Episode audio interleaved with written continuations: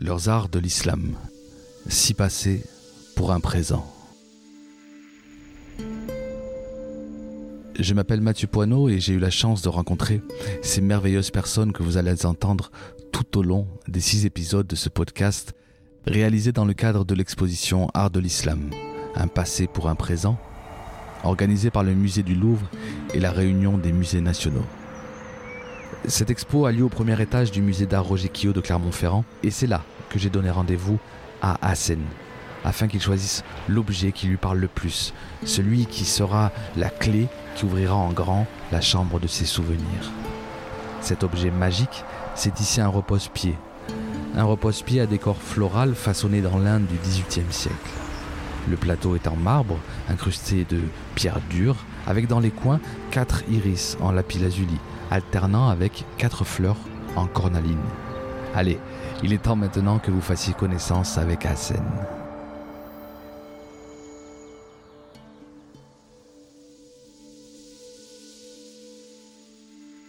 اسمي حسن العايش مولود في فرنسا في مرسيليا مولود نهار 22 في ديسمبر 1963 عمري 58 سنة توا أمي وبابا مولودين في تونس. وبابا جاء عام 52 في مرسيليا وأمي جات عمرها 18 سنة. وقت بابا عارس مع أمي في العام 62 Eh bien, je m'appelle Hassan Ayesh. Je suis né le 22 décembre 1963 et aujourd'hui c'est mon anniversaire. Donc j'ai 58 ans. j'ai un statut d'artiste, en fait, je suis un musicien, conteur et aussi euh, beaucoup, beaucoup imprégné par les arts euh, oratoires de la parole, en fait. Donc le conte, la poésie, l'écriture aussi comment dire, c'est euh, très important. Je, respire par ça aussi, je vis par ça. Alors j'ai choisi un repose-pied. Ce repose-pied, euh, c'est un objet magnifique qui est en marbre en fait. Quand je vois justement ce, ce repose-pied, toutes ces couleurs, toute cette lumière et euh, cette richesse d'ornement, euh, je peux très facilement faire le rapprochement par rapport à mon enfance, comme tu dis, parce que, donc, comme je suis né en 1963, euh, j'ai grandi dans une cité qui a été euh, conçue pour, euh, comment dire, pour accueillir les rapatriés d'Algérie.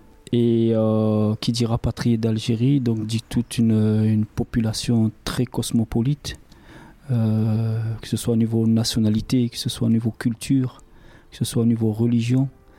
Et j'ai baigné dans ce milieu, dans ce quartier où, bien sûr, il y avait toute cette mosaïque, cette palette de couleurs, de, bah, à la fois de, je dirais, de, de peuple. Hein.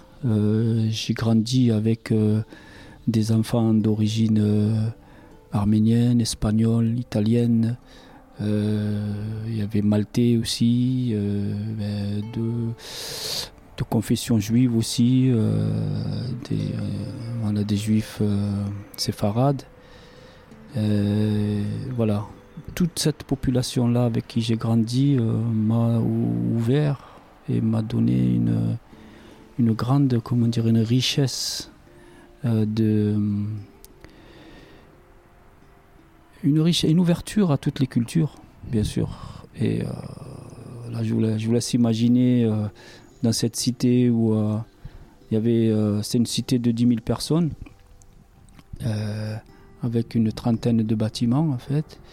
Et partout on allait, moi je me rappelle, partout je me promenais, je sentais à la fois les odeurs différentes de cuisine de, tous les, de toutes les cultures, les musiques, les, les langues. Donc oui, oui, le lien avec ce, ce repose-pied me, rapproche directement dans cette dimension-là, cette dimension qui est, qui, est, grande en fait, et qui, est riche par ses couleurs et par cette lumière aussi. Bien sûr, la lumière euh, euh, méditerranéenne, voilà. Et euh, donc j'ai baigné, oui, j'ai baigné durant mon enfance, j'ai baigné dans cette, atmosphère, dans cette ambiance-là, oui. L'art, tu veux que je te dise ce que c'est l'art? L'art, c'est une expression qui est, qui est, tellement immense et qui est vitale. Je dirais qui est nécessaire. L'art, c'est déjà comment toi tu regardes les choses. La nature, comment tu l'aperçois, comment tu perçois les couleurs.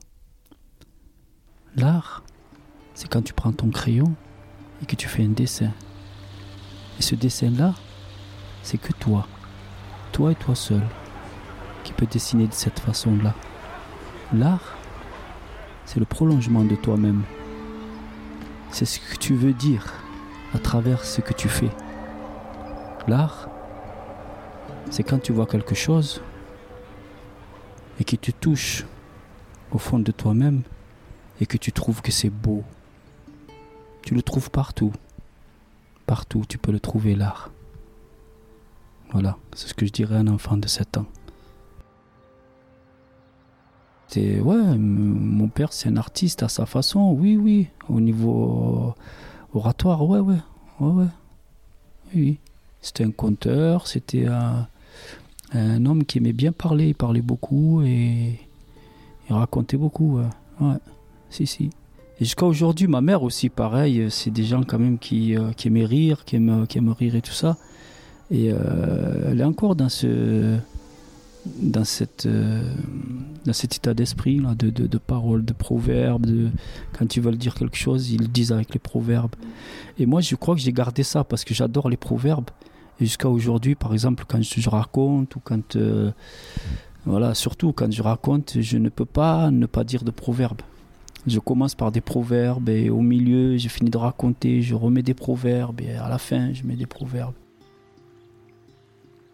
Il y a un poème, si tu veux, un poème qui s'appelle Parole, que j'ai écrit euh, récemment, il n'y a pas longtemps, parce que j'écris en fait tous les jours. Parole, ne t'envole pas, ami parole. Souviens-toi, entre nous, il y a des codes et des langages. Laisse mes oreilles entendre le souffle, le soupir, le chuchotement, l'inspire, le son, le timbre, le cri, et ouvre à ma passion le chemin de ma mémoire. Éclaire-moi sur le parcours de mes nuages et de mes songes, dans le flot de mes mots, des mots légers comme un regard tendre et rieur, des mots lourds au parfum d'essences enivrantes, des mots enjôleurs, hypnotiques, des mots qui pèsent comme des nuages lourds et puis s'envolent et puis disparaissent à jamais, des mots guerriers qui, lors de leur passage, ne laissent que des brasiers de feu rougeoyants dans les cœurs meurtris, de simples mots comme l'évidence de la lumière qui pénètre par sa chaleur les âmes diaphanes. Ne t'envole pas, mi parole. Souviens-toi, entre nous il y a un pacte de sincérité, de loyauté, d'honneur. Et je me porte garant de tes valeurs. Et porte-moi aux quatre vents du monde. Euh, du côté de mes parents, ma mère, en fait, elle, est d'origine du sud, en fait, de Tozeur. Et là-bas, c'est le berceau de la poésie, en fait. Là-bas, les gens, ils se parlaient en, ils se parlaient en vers. Ils se parlaient en vers, là-bas. Donc, euh, je pense que j'hérite un peu de ça aussi. J'aimerais bien. C'est un endroit où j'ai jamais été, en fait, à Tozeur, là-bas. Et euh, voilà, c'est un endroit où j'aimerais bien même presque m'ancrer un petit peu là-bas, quoi, pour pouvoir euh, aller, euh, ne serait-ce que trouver mes racines, quoi. Mm. Et je pense pas que je sois attiré par la poésie par hasard.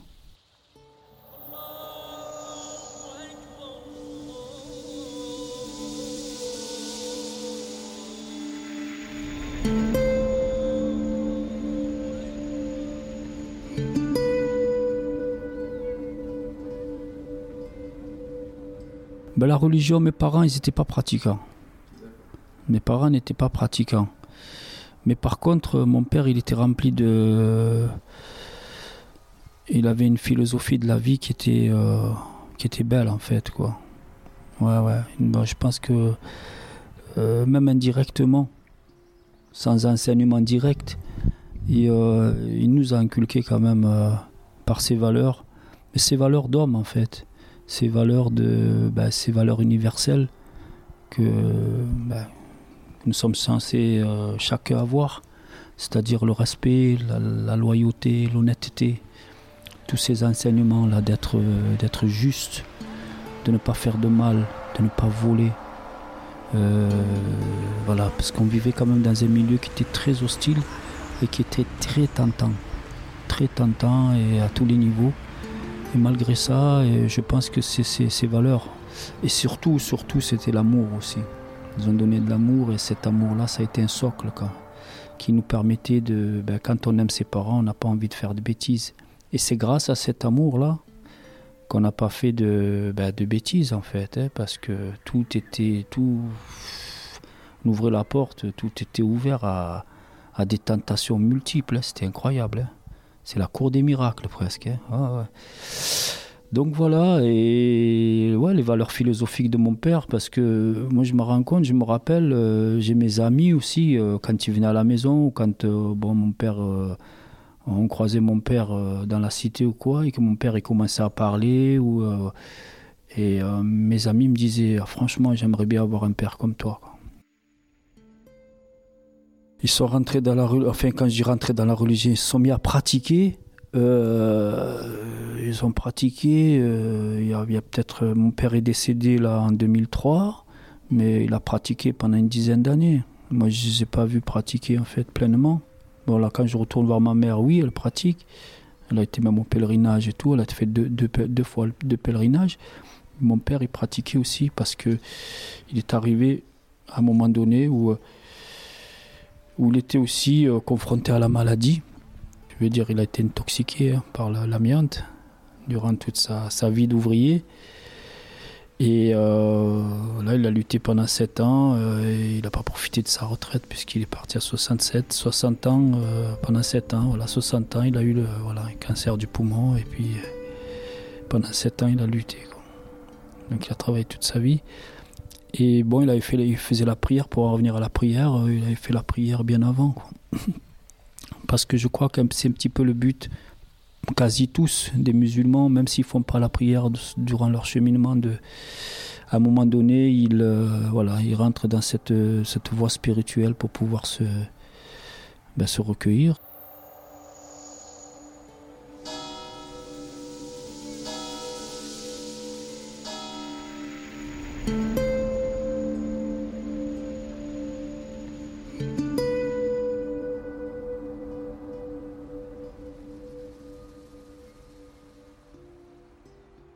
Alors mon père, euh, il est arrivé en 1952.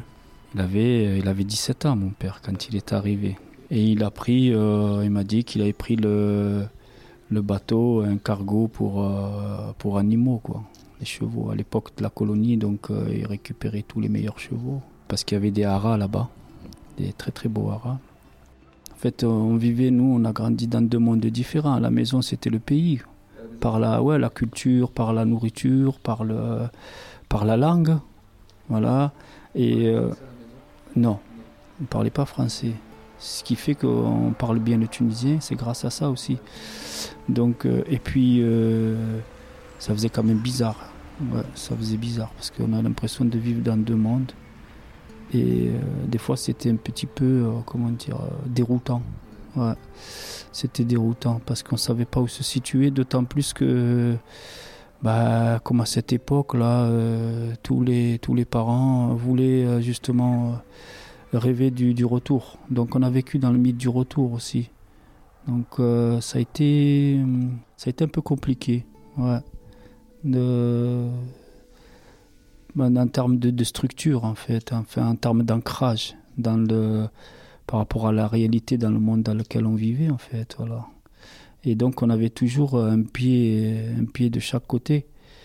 Et c'était euh, donc mes parents aussi euh, quand on était euh, plus on était enfant tous les étés on partait en Tunisie. Voilà pour nous permettre de justement de, de garder ce lien avec le avec le pays. Après, dans la famille, non, je ne me sentais pas perdu dans la famille parce qu'il y avait justement ce, lien-là qui était, qui était tissé déjà à la maison, à Marseille. tout petit. Et euh, par contre, à côté, euh, c'était c'était un autre monde, donc euh, c'était complètement différent et il fallait aussi s'adapter. Et ça demandait une nouvelle adaptation à chaque fois. Donc c'était c'était comment dire ambivalent quand même. Mm. Mm. Comme on dit un proverbe qui dit le voyage, c'est d'aller de soi à soi en passant par les autres. C'est bien ça en fait. Merci d'avoir écouté jusqu'au bout cet épisode. Si vous avez apprécié ce voyage, n'hésitez pas à le partager, à commenter, laisser une note sur Apple Podcast, 5 étoiles de préférence, et surtout à vous rendre dans l'une des 18 expositions présentées jusqu'au 27 mars 2022. Et si c'est à Clermont-Ferrand, je compte sur vous pour me faire signe. Dans tous les cas, je vous dis à très bientôt, j'espère.